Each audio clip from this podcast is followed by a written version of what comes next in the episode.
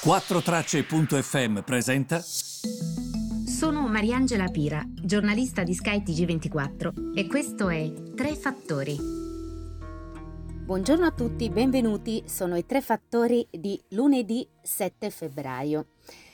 Partiamo col dirvi che sul fronte dei mercati la situazione oggi è abbastanza tranquilla.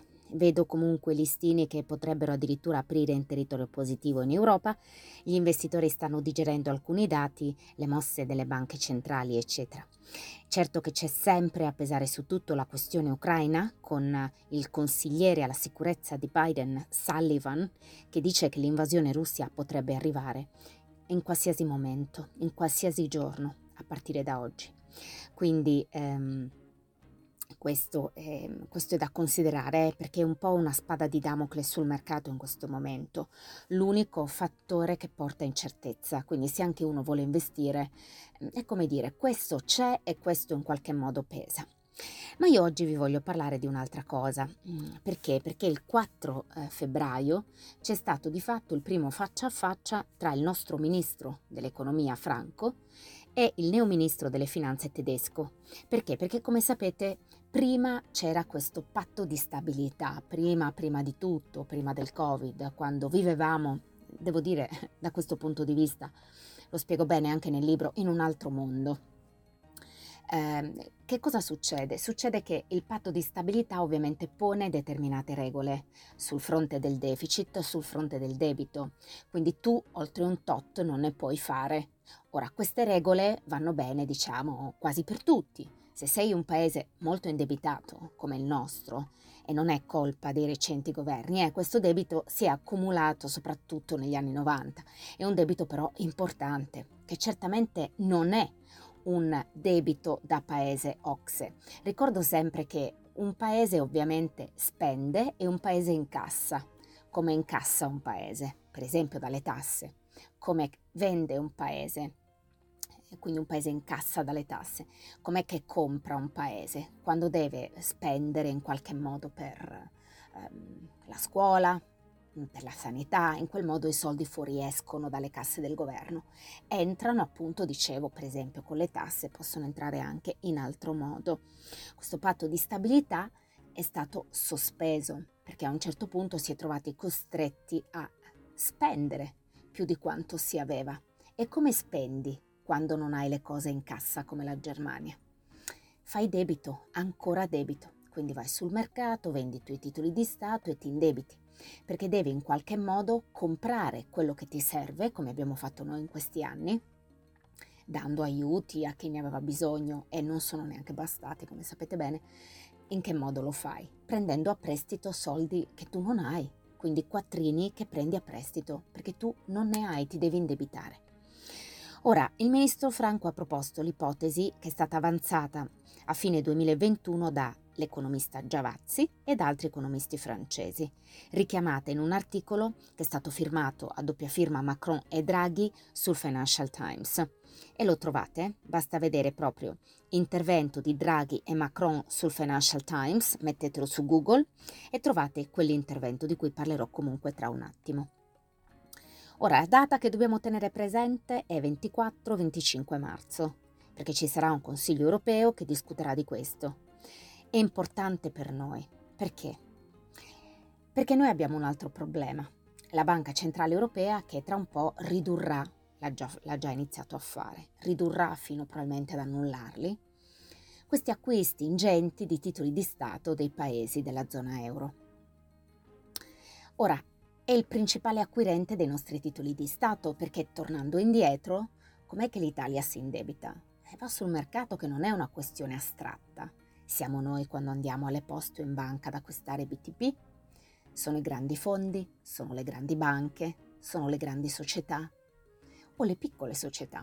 Sono gli stati che comprano i nostri titoli di Stato, ma il principale acquirente in questi anni è la Banca Centrale Europea, che ci ha sostenuto come se fosse un ombrello sotto il quale ripararsi. Comprato questi titoli di Stato ogni mese, che ovviamente a noi quando emettiamo i titoli di Stato, per, perché vengano acquistati, quindi per incassare, dando un tasso di interesse in cambio, è molto comodo che ci sia un acquirente che ne compri così tanti come la Banca Centrale Europea. Perché è comodo? Perché comunque di fatto ti permette di stare tranquillo e di dire c'è qualcuno che me li compra. Gli altri investitori vedono che la BCE li compra, quindi tu sei ritenuto affidabile. Per questo il tasso di interesse che paghiamo scende, perché comunque c'è qualcuno che li compra.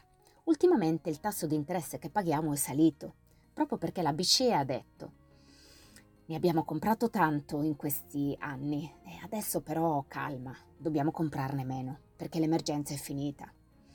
Peccato che l'emergenza è vero che sta finendo, ma noi siamo un paese indebitato, quindi abbiamo bisogno di qualcuno che ci compri i titoli di Stato senza farci pesare che siamo un paese molto indebitato. Ho fatto questo, eh, questo passo indietro per farvi capire che se poni nuove regole stringenti sul patto di stabilità, lo riporti come era prima, ne rimetti altre, um, è un problema, perché noi dovremmo rispettare quelle regole, ma siamo un paese indebitato e che in questo momento ha bisogno di spendere. Quindi tutto ciò è ovvio che avrebbe conseguenze banalmente anche sul nostro spread, perché ci allontaneremmo da paesi che sono ritenuti sicuri, come per esempio la Germania. In tutto ciò c'è la questione di geopolitica e anche geopolitica economica, perché a Berlino sta a cuore il tema del gas, per esempio. Cosa devo fare sul gas? Mi devo basare di più sugli Stati Uniti? Ma avevo già deciso di non farlo con Merkel. Allora mi dovrò basare sulla Russia, ma anche lì c'è questo Nord Stream 2 che porterebbe il gas dalla Russia alla Germania e la Germania ha detto ok fermiamoci perché non voglio dare a Putin contratti di lungo termine, parliamone la prossima estate. Quindi da una parte il gas che sta a cuore alla Germania, dall'altra all'Italia sta a cuore la sostenibilità, come vi spiegavo, del suo debito. È un do ut des, su cui si giocherà una partita che vede alleati Italia e Francia tramite appunto il Trattato del Quirinale, perché anche quello va detto. Italia e Francia si stanno parlando in vista di questi incontri importanti. Perché è importante il Trattato del Quirinale?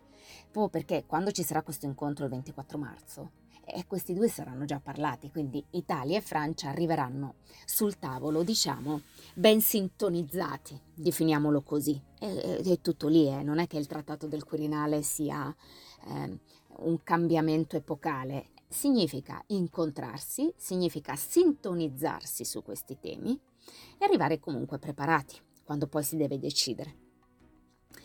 Il tutto peraltro si intreccia con le presidenziali francesi, ma anche con il voto sulla proposta della direttiva europea sul gas e sul nucleare, che sarà a metà 2022.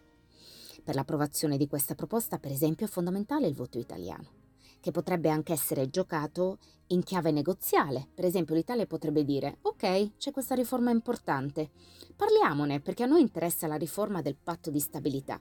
Questo io lo trovo molto interessante. Sempre a questo proposito, vi consiglio di leggere un pezzo della voce, riformare il sistema fiscale europeo, la gestione del debito. Andate su Google, scrivete riformare il sistema fiscale europeo, la gestione del debito, articolo della voce. Sui contenuti di questa proposta di Giavazzi e di altri economisti francesi è interessante perché in sintesi leggete però i pezzi, eh, mi raccomando, leggete gli articoli che vi ho consigliato. Che cosa prevede questa proposta?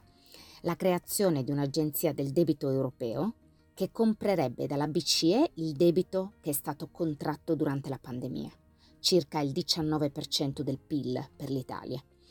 Questo non cancellerebbe il debito, ma non verrebbe, diciamo, computato nel rapporto debito-PIL, quindi ridurrebbe il costo del debito. Interessantissima questa proposta. È un po' tecnica, mi rendo conto, però è importante perché su questo si giocherà lo spread nei prossimi mesi, in vista della riduzione del quantitative easing, quindi degli acquisti di titoli di Stato della Banca Centrale Europea. Spero di essere stata chiara. e mi sono un po' dilungata sulle questioni su un solo tema oggi, come avete visto, però secondo me è importante chiarire bene questi aspetti e parlare bene di questi temi. Vi ringrazio per avermi seguita e mm, vi saluto e per chi sta a Bologna volevo ricordarvi che io e il professor Cottarelli presenteremo questa settimana in Sala della Borsa il libro. Trovate tutte le indicazioni su LinkedIn e su Instagram oggi sui miei social. Grazie di cuore e alla prossima!